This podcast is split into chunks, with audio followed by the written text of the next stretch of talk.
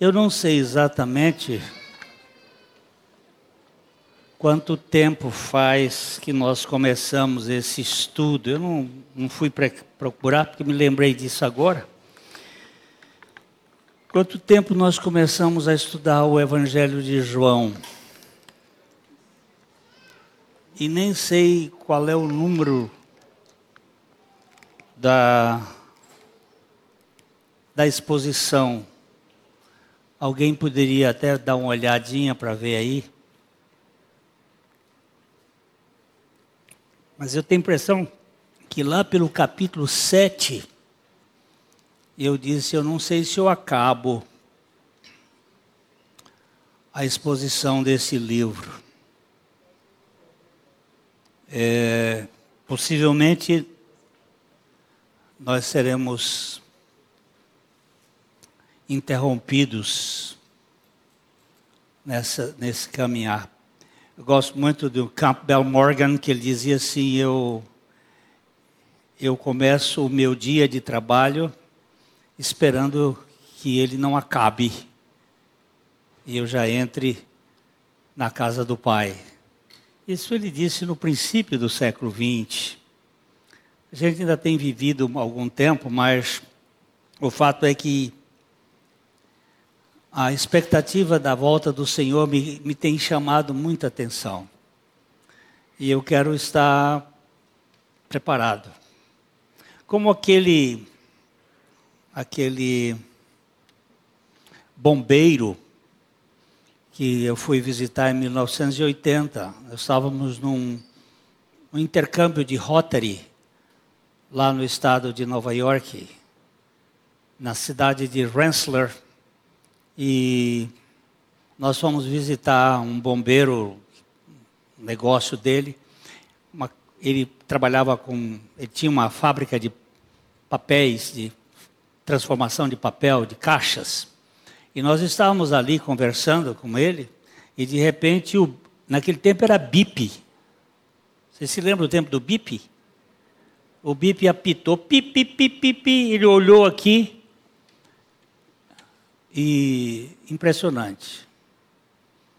Ele meteu os pés nos coturnos que estavam ali, já puxou a, a roupa, entrou no carro e disse: Desculpa, mas eu tenho uma diligência agora, imediatamente, porque lá os bombeiros são voluntários. E ele tinha que estar preparado qualquer hora. Então ele tinha a roupa no carro ele tinha roupa em casa, ele tinha roupa na fábrica.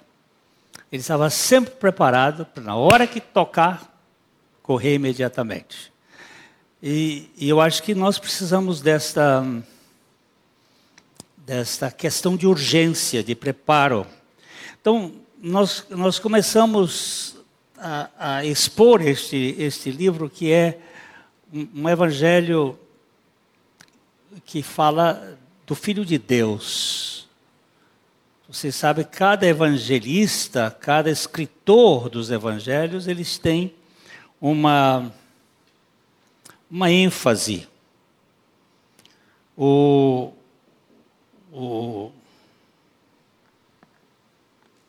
Evangelho de Mateus, Mateus era publicano, Mateus era um judeu, ele foi discriminado muito pelo povo judeu por ser publicano, por cobrar impostos. E ele, quando o Senhor o chamou, foi num jantar, e ele foi chamado pelo Senhor para ser discípulo, ele deixou tudo.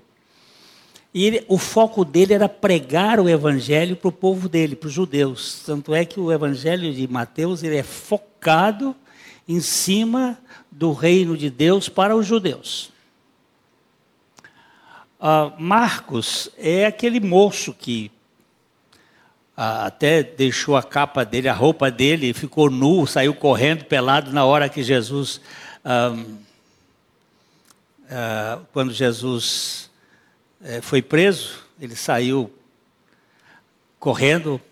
Ele teve um episódio com Paulo e com com Barnabé, eles tinham levado ele na primeira viagem E segundo o Dr. Taylor, ele talvez tivesse tinha uma namoradinha em Jerusalém e ele voltou da Panfilha, voltou e, e era uma pessoa assim meio mais curto, ele, ele, tinha umas coisas rápidas. Então é que o evangelho dele é o menorzinho e mas ele tinha uma preciosidade, ele estava preocupado com os gentios, principalmente com os romanos. Ele tinha aquela, aquele foco.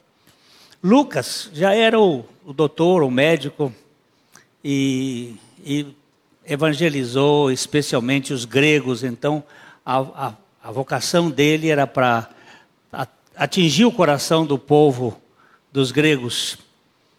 E até aquele excelentíssimo Teófilo, que seria o personagem da sua pregação, pode ser também qualquer Teófilo. Até no nosso boletim, hoje, na capa, está aí uma, uma das posições da teofilia, que seria esta, essa relação que a gente teria com, com Deus, amigos de Deus, amigos de Deus. Agora, João é o último dos evangelistas e ele tinha um foco de Jesus como o Filho de Deus. Mateus é o rei, Marcos é o servo, eh, Lucas é o filho do homem e João o filho de Deus. Tanto é que essa série ela fala de o filho de Deus, Jesus, o filho de Deus, como sendo a, a, a ênfase do, do evangelho. E nós estamos aqui no capítulo 17. Falta o 18, 17 pedação, 18, 19, o 20 e o 21. Pode ser que a gente gaste aí mais uns três anos. É uma fórmula apenas para provocar um pouco, mas o negócio é que não, não acaba. Não acaba. E não temos pressa. E se o Senhor voltar, aleluia, vamos para Ele. Uh, nós estamos nesta oração extraordinária. Eu queria andar um pouquinho hoje mais. Vamos começar no versículo 6, que é do 6 ao 19, vamos ver se a gente vai lá, mas eu tenho a impressão que não. Uh, do 6 ao 19 é quando Jesus ora pelos seus do seu tempo. Do 20 ao 26, ele ora pelos seus espalhados pelo mundo, pelos tempos afora. É uma oração. Primeiro ele orou por ele, de 1 a 5 e ele pediu que o Pai o glorificasse com a glória que ele tinha com o Pai antes dos tempos eternos e antes da sua encarnação. Porque a kenosis, que é uma palavra bíblica que aparece em Filipenses no capítulo 2, é o como é que eu vou dizer? É o condensação de toda a divindade dentro de um ser finito. É como se você pegasse o oceano Pacífico, que é maior, o Oceano Pacífico, e comprimisse todo o Oceano Pacífico e colocasse dentro de um copo. Preste atenção, porque ele tinha que ser totalmente Deus e totalmente homem. Então, essa kenosis, a glória dele, não é que foi tirada, mas ela foi condensada na sua expressão. Ele passou a viver numa dependência do Pai. Ele dizia: Eu nada posso fazer por mim mesmo, mas eu dependo do Pai. Então ele ora para que ele re, reorganize, não, re, se restaure aquela glória que ele tinha antes dos tempos. Então, essa foi a oração dele. E isso foi possível depois da ressurreição, porque o ministério de Jesus terminou na cruz ali terminou o ministério dele. Ele veio para fazer a obra redentiva e ele concluiu quando ele deu aquele berro, aquele brado, consumado está, tudo está consumado. A partir dali ele entregou o seu espírito e foi sepultado. Daí para frente foi o pai que o ressuscitou dentre os mortos. E ele, então, foi assunto, e é assunto da igreja para todo sempre. Não é? O assunto da igreja é Jesus Cristo. Agora, dos 6 ao 19, ele ora pelo seu povo, pelos seus discípulos, especialmente os discípulos do seu tempo. E do 20 ao 26, ele ora por nós. Eu fico tão contente de ver que Jesus orou por mim, e por causa disso, é, a redenção me alcançou. Então, Marcos, você vai ler do 6 ao 19, mas eu não sei se a gente vai até o 19. Tá ok? Por favor. Manifestei o teu nome aos homens que me deste do mundo.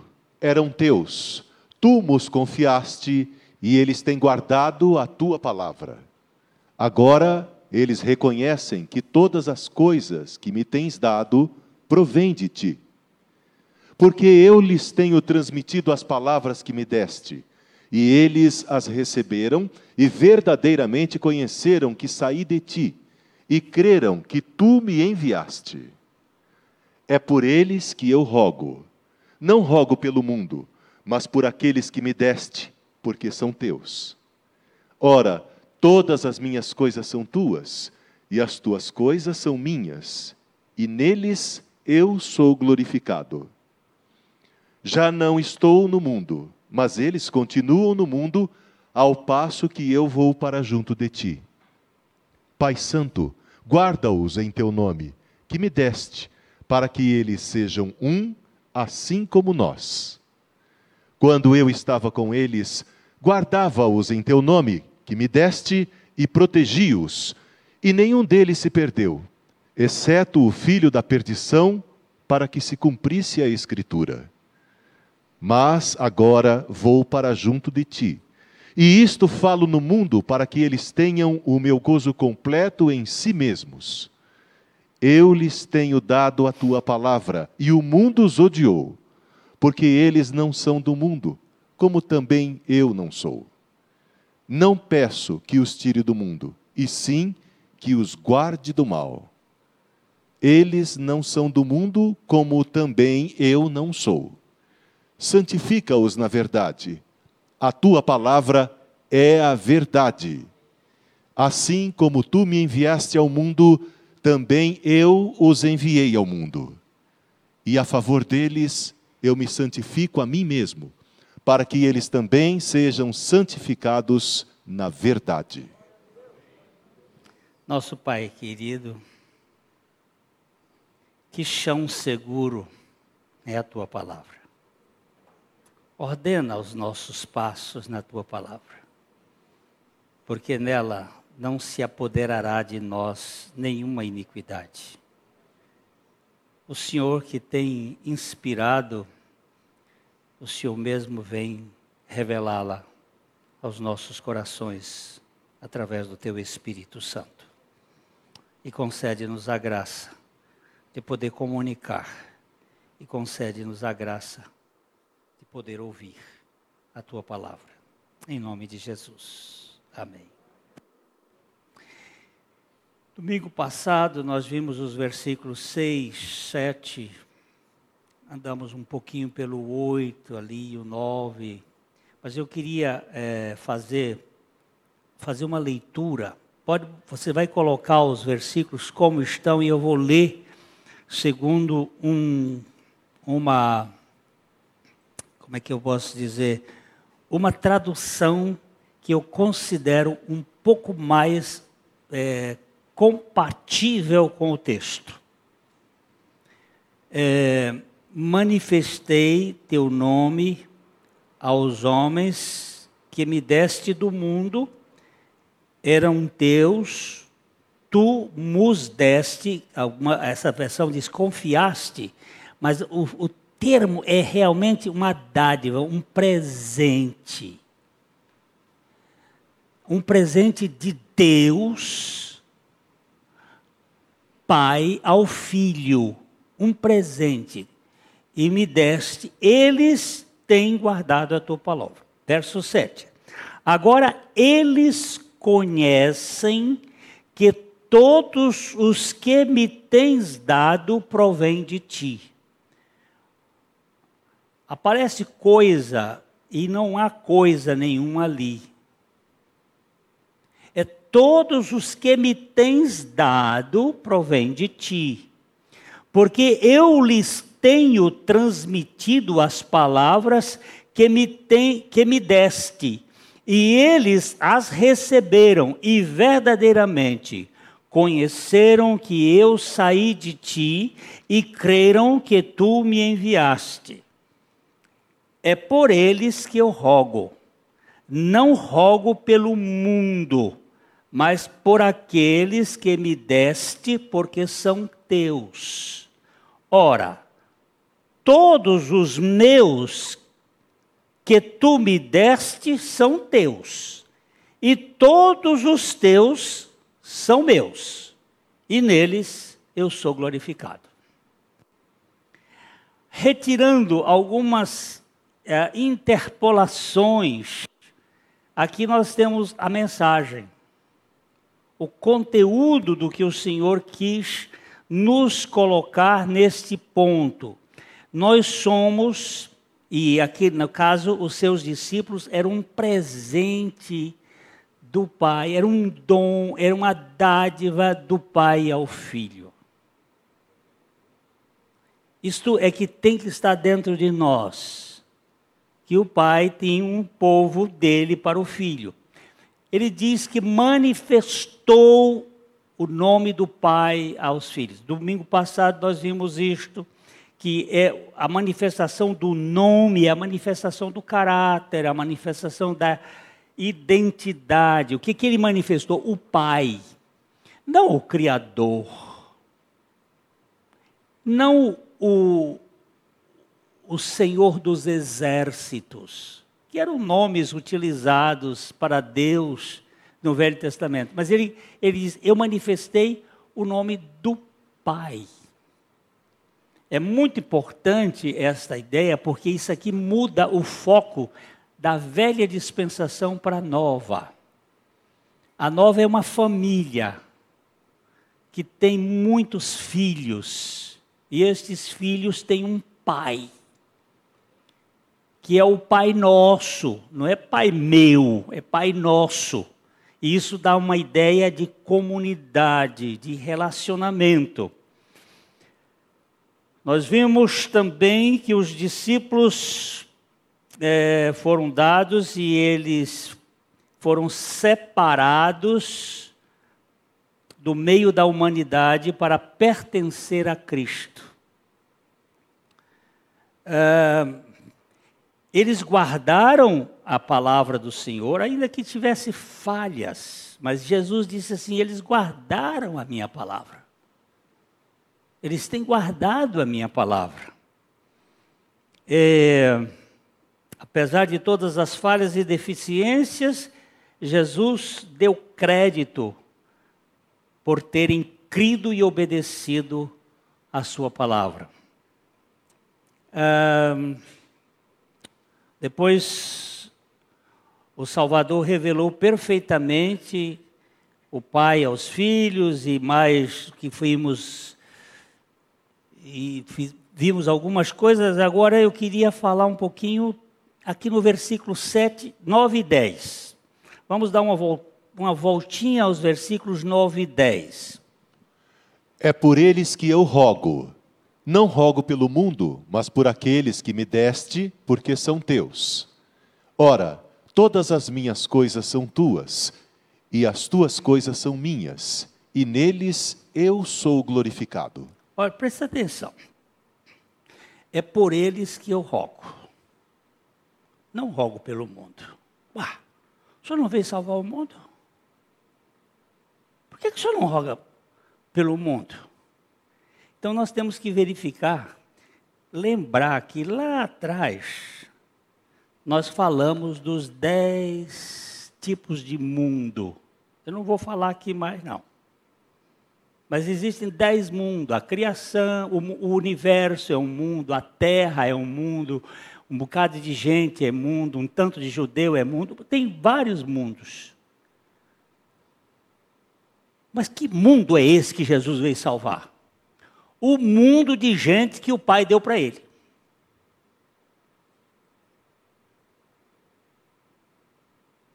Ele não morreu para uma possível salvação a todos. Ele morreu por uma salvação real para todo aquele que ele recebeu do Pai.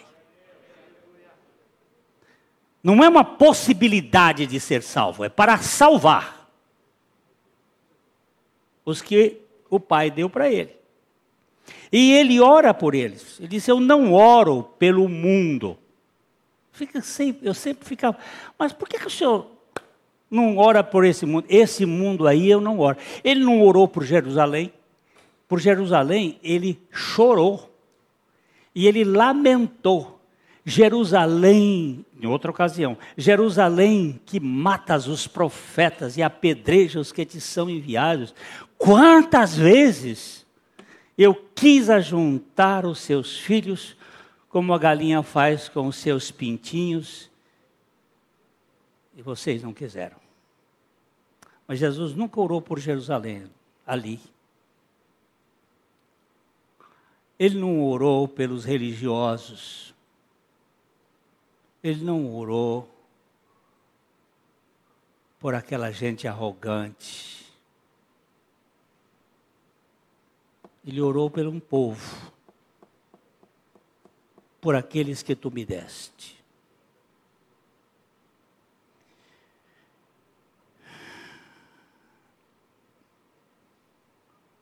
Aqui, Jesus está orando simplesmente pelo presente que ele recebeu do Pai.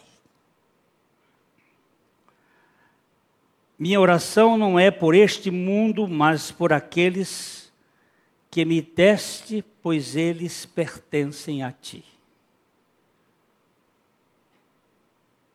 Todos, tudo é meu tudo que é meu pertence a ti, e tudo que é teu pertence a mim, e eu sou glorificado por meio deles. Jesus só vai ser glorificado por meio dos seus. O mundo não glorifica Jesus. Não vai glorificar Jesus. O mundo vai expor a vergonha. Vocês lembram aquele, aquela festa de carnaval lá no, em São Paulo, em que eles fizeram um deboche? E hoje, os deboches, inclusive na CPI, aqueles senhores, eu não vou chamar nem de senadores, aqueles senhores é, prepotentes, é, debochando, é, ridicularizando. Eles vão chegar ao tempo da blasfêmia. Agora é, é o ridículo. Eu não estou falando de ironia. Ironia é bonito. Estou falando de, de sarcasmo. Ironia é uma parte da, da, da, da, comunicação. Jesus, às vezes, usou de ironia. Paulo usava de ironia. Eu estou falando de sarcasmo, que vai chegar um tempo. E, e, e do, e, e daquilo que é a blasfêmia. Isso vai chegar bem, bem dentro do poder do, do governo. É, ele orou por todos os que são meus, que pertencem a ti, e todos os que são teus, que pertencem a mim. Ele faz uma ligação de, da trindade aqui, das duas pessoas. O que é meu é teu e o que é teu é meu. E quando foi que nós, de quanto tempo que nós pertencemos a Ele? Da, do tempo do nosso nascimento? do ventre da nossa mãe, alguns ele, ele selecionou do ventre, como o caso de Jeremias. E até Paulo ele selecionou do ventre. Mas há quanto tempo nós pertencemos, nós, eu digo, nós que cremos, pertencemos a Deus? Desde a eternidade.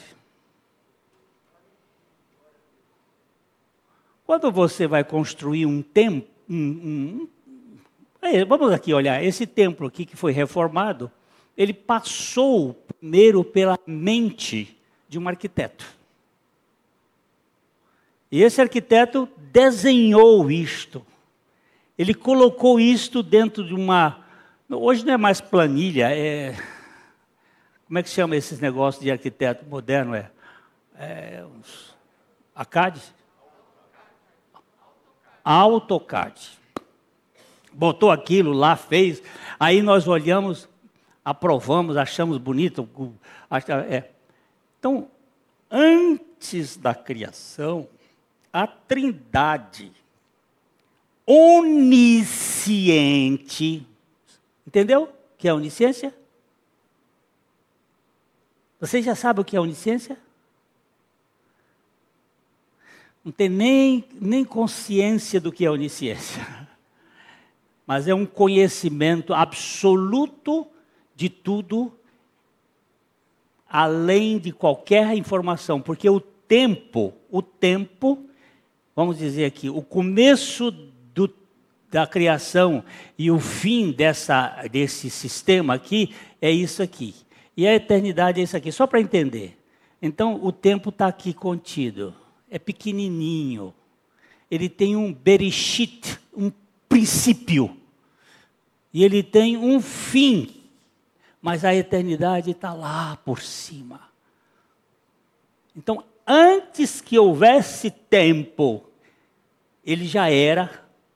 E nesse tempo, ele já selecionou, escolheu os seus. Vamos dar uma olhadinha em Tito. Paulo escrevendo ao seu filho na fé, Tito. No capítulo 1, do verso do 1 ao 4. Paulo, servo de Deus e apóstolo de Jesus Cristo, para promover a fé que é dos eleitos de Deus e o pleno conhecimento da verdade, segundo Stop. a piedade. Pode, pode ir até para aí na piedade. Para aí, volta aí, volta aí. Paulo, servo de Deus e apóstolo de Jesus Cristo, para promover a fé que é dos eleitos de Deus e o pleno conhecimento da verdade segundo a piedade. Olha, por favor, aqui tem uma coisa que eu queria chamar a atenção. Ele, ele se chama servo ou ah, escravo de Deus e enviado apostelo, que tem uma procuração da parte de Jesus Cristo para promover a fé que é dos eleitos.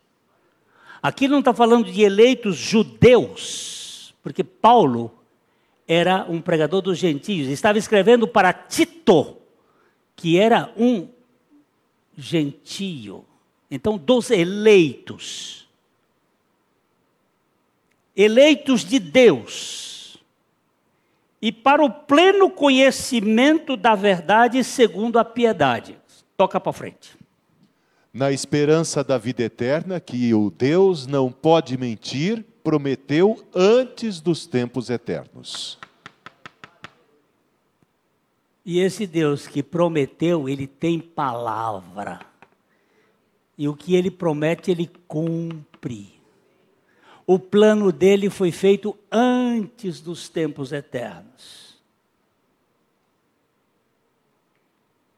Quando é que eu fui salvo? No dia 8 de agosto de 1976? Ou na eternidade? O projeto começou lá. E aquele que começou a boa obra vai completar até o dia de Cristo Jesus. Ok? Seguindo. E em tempos devidos manifestou a sua palavra mediante a pregação que me foi confiada por mandato de Deus, nosso Salvador, a Tito, verdadeiro filho, segundo a fé comum, graça e paz, da parte de Deus Pai e de Cristo Jesus, nosso Salvador. Olha aí. Você está entendendo? Quando é, quando é que você e eu, há quanto tempo nós pertencemos a Deus?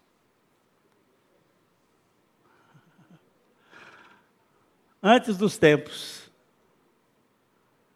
Estamos dentro de um plano dele, de um projeto dele.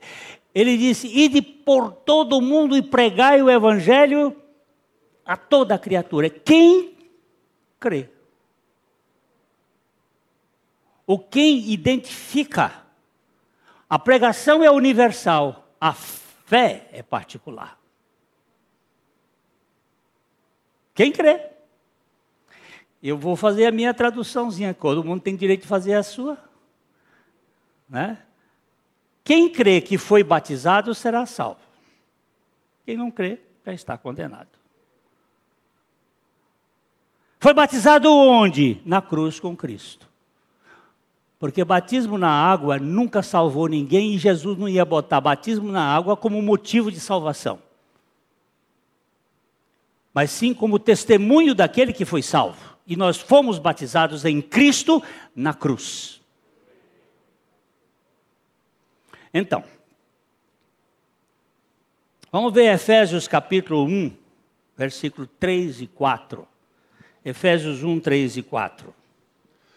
Bendito Deus e Pai de nosso Senhor Jesus Cristo, que nos tem abençoado com toda sorte de bênção espiritual nas regiões celestiais em Cristo, assim como nos escolheu nele antes da fundação do mundo, para sermos santos e irrepreensíveis perante a ele em amor. Bendito Deus e Pai de nosso Senhor, bendito Deus e Pai. Olha que palavra. Está revelando a identidade dos filhos, que nos elegeu nele, antes da fundação do mundo, para. Para o quê? Para sermos, escolheu nele antes da fundação, para sermos irrepreensíveis perante ele e em amor, nos predestinou para ele para a adoção de filhos. É...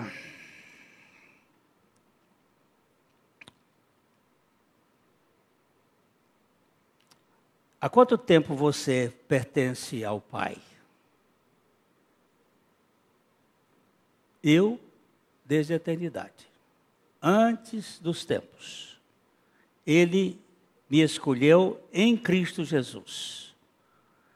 Vamos dar mais uma olhadinha, 2 Tessalonicenses 2,13.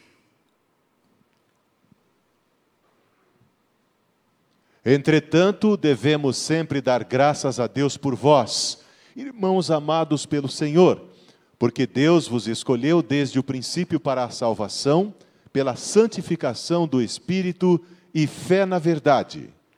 Ah, mas foi o princípio quando eles creram. Não, então você vai ver o contexto, é desde o princípio, do princípio, porque no princípio era o Verbo, o Verbo estava com Deus e o Verbo era Deus, e ele criou todas as coisas, e ele separou o seu povo e deu esse povo a Jesus Cristo. Como nós somos frutos da meritocracia grega, nosso raciocínio é: não, não é bem assim. Nós temos uma participação nesse negócio. Eu queria saber qual foi a participação de Leonardo Charles Malafaia Paranaguá para ser meu filho. A participação dele. Eu queria saber. Ele só é meu filho porque um dia eu copulei com a minha esposa e ela emprenhou-se e ele nasceu.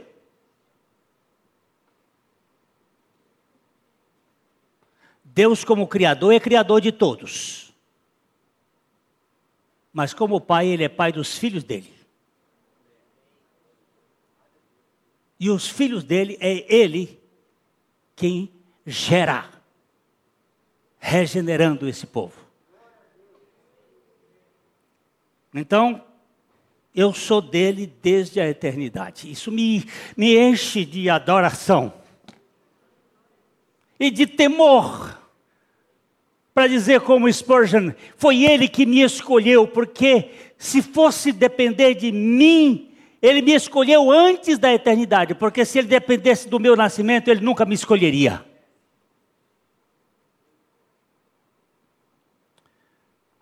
Agora, vamos para o versículo 11. Já não estou no mundo, mas eles continuam no mundo, ao passo que eu vou para junto de ti. Pai Santo, guarda-os em teu nome que me deste, para que eles sejam um assim como nós. Ele ainda estava no mundo. Que oração mais esdrúxula. Já não estou no mundo. Espera aí. Que história é essa? Ele estava com os discípulos ali. Ou esse mundo aqui é outro mundo? Já não estou no mundo, ao passo que vou para junto de ti, Pai Santo. Uh! Ele põe duas palavras aqui que são maravilhosas. Pai Santo. Olha só. Guarda-os em teu nome que me deste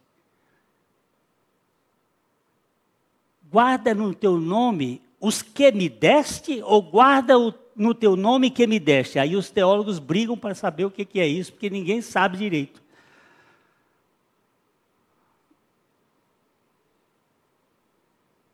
Se é o nome que ele deu, o nome que me deste, ou se são aqueles que me deste. E divide, o grupo divide, aí você vai encontrar de teólogo de fundo de quintal até aqueles de palácio, discutindo esse assunto. Eu fico as duas coisas. Aí eu não fico de mal com ninguém. Tanto o nome é o nome dele que é dado a ele, como aqueles que ele deu ao filho. É, esse título Pai Santo Aqui, a palavra santo fala de alguém que é infinitamente alto. O, o dicionário de Vini, que é um bom trabalho, um cara que gastou 30 anos para escrever esse dicionário, é um dicionário muito capaz, ele diz o seguinte: é evidente que hagios, santo, e suas palavras afins expressam algo mais e mais alto do que hieros, que significa sagrado, eternamente associado a Deus. Então esse hagios santo está ligado a Deus. Algo mais do que simenos, digno, honroso, algo mais do que hagnos, puro, livre de contaminação. Hagios é mais abrangente, caracteristicamente divindade. Ele põe alto, santo, mas ele antecede dizendo Pai. Pai que fala de alguém intimamente perto. Olha que comparação gloriosa. Eu gosto muito de Isaías 57, 15. Isaías 57, 15.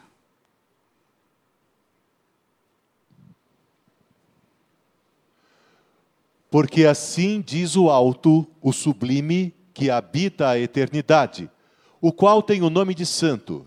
Habito no alto e santo lugar, mas habito também com o contrito e abatido de espírito, para vivificar o espírito dos abatidos e vivificar o coração dos contritos. Isso é demais, gente. Mora num palácio do mais alto nível. Habito no santo lugar. O nome dele é Santo. É o digno, mas habito num barraco. Que barraco é este? Esse aqui, que é feito de barro. Num lugar baixo. E como é que ele habita nesse lugar? Como pai, gente. Como pai. No princípio dessa, dessas exposições aqui, eu contei uma historinha. Eu tinha uns sete para oito anos. Eu viajava com meu pai. Meu pai estava querendo me ensinar a ser homem no Nordeste. Não é fácil. A coisa lá é meio dura. Meu pai era um agrônomo, um homem bem mais alto do que eu, um homem austero, Botamos dois animais, cavalo, e viajamos para uma região. E chegamos num lugar perto de um buritizeiro. Buriti, aquela planta, é, aquela palmeira. E aí armamos as redes. É mês de julho, lá é frio. Se você disser Piauí é quente, é quente. Mas quente, muito quente. Principalmente lá para cima, Teresina. Mas lá no, no, sul do Piauí é meio clima de deserto. De dia é quente, de noite é frio. Na minha infância eu peguei até 6 graus. Você imagina que é frio mesmo. Só que é um frio seco. E ele pôs um couro de carneiro por baixo da rede. O couro, a, o, o carneiro tem aquela a lã, aquele couro assim debaixo da, rede, da minha rede, por baixo, me cobriu e fomos dormir. De noite, era uma madrugada, aquele breu tinha acendido um fogo ali do lado para poder. Eu não tinha lanterna. Isso é 50 e pouco. Lá no Piauí não tinha lanterna, não. Era, era fifó, era lamparina, era é, vela de, de cera, e, aquele escuro ali. Eu acordei com a bexiga cheia. Eu olhei e tinha um barulho fazia assim.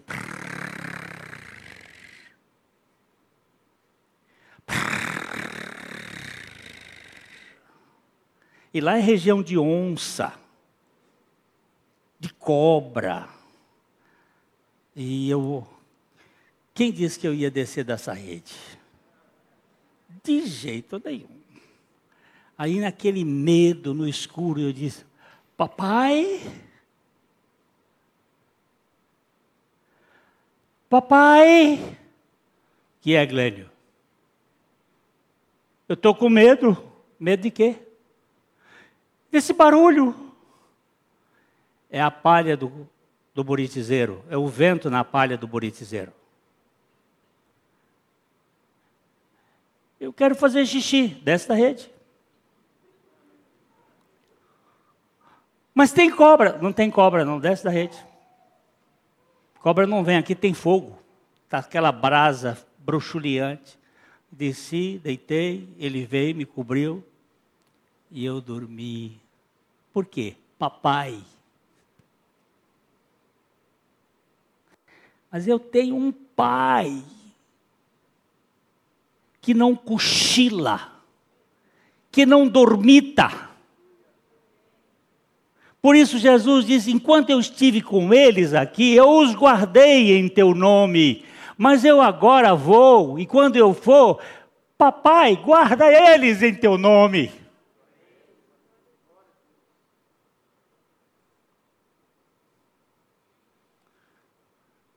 Um santo, sublime, mas um pai. A oração de Jesus é para aqui, é para que todos sejam um. A unidade se refere à unidade do caráter cristão.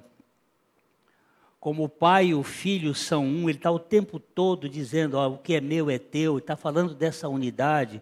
E ele agora diz assim: como o pai e o filho são um, em semelhança moral, os crentes devem ser unidos nesse mesmo respeito, para que sejam como o Senhor Jesus Cristo. Eu achei muito interessante essa história.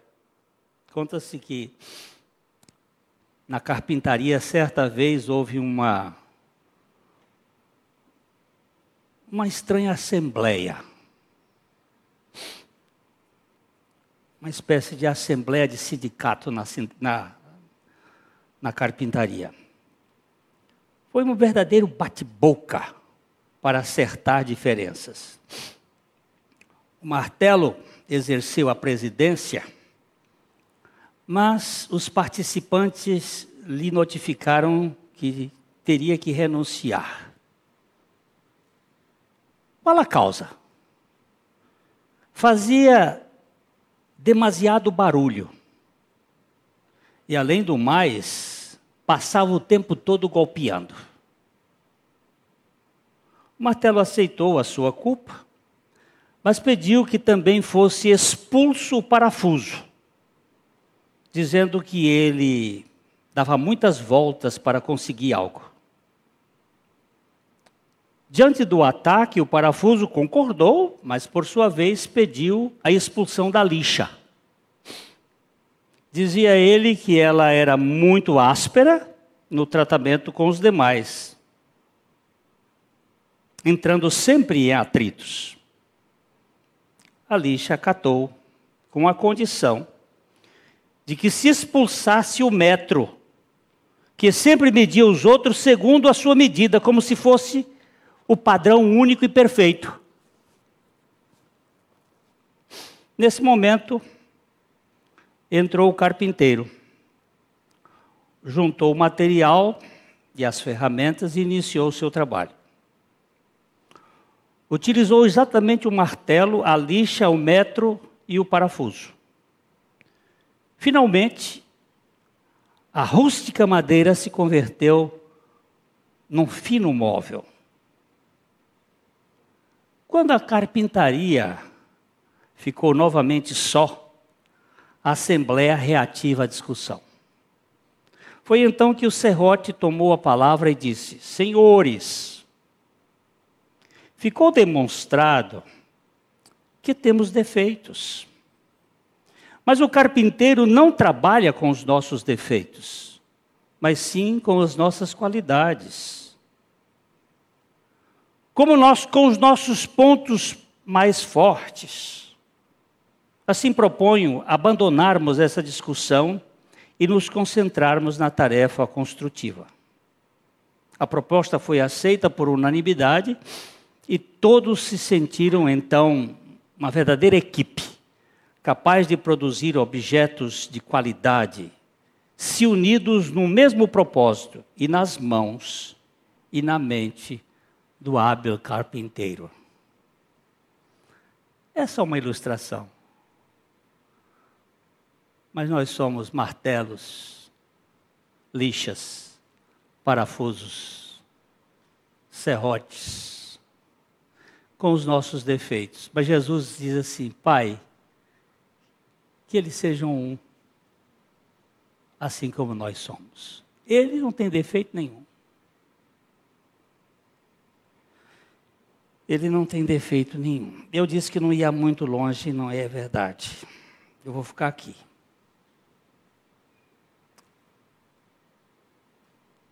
Depois a gente volta. Se Jesus não voltar. Então, irmãos, é, eu queria chegar pelo menos no Judas, o filho da perdição, porque esse não foi dado para ele. Mas não vai dar para hoje. Eu não quero falar muito, agora eu estou tentando falar menos, eu já falei 45 minutos e espero que a gente volte outra vez para contar um pouco mais dessa oração. Lembre-se que se você faz parte da carpintaria do Senhor, Ele vai te usar. Dentro das características que Ele mesmo tem dado a você. Ou você vai ser martelo, ou lixa, ou parafuso, ou metro, seja o que for, nas mãos dele, eu e você seremos uma bênção dentro do projeto dele. Nosso Pai, revela-nos que a nossa escolha não dependeu dos nossos méritos, mas foi a tua graça que nos escolheu dá a consciência ao maior número de pessoas para ter o descanso de saber que foi o Senhor e que é o Senhor que cuida de cada um de nós. E que não há acidentes de percurso, nem percalços, mas há propósitos que o Senhor tem para cada um de nós. Dá-nos a graça de viver para a tua glória na mesma unidade que existe dentro do teu propósito de fazer de nós um povo para a tua glória. Em nome de Jesus. Amém.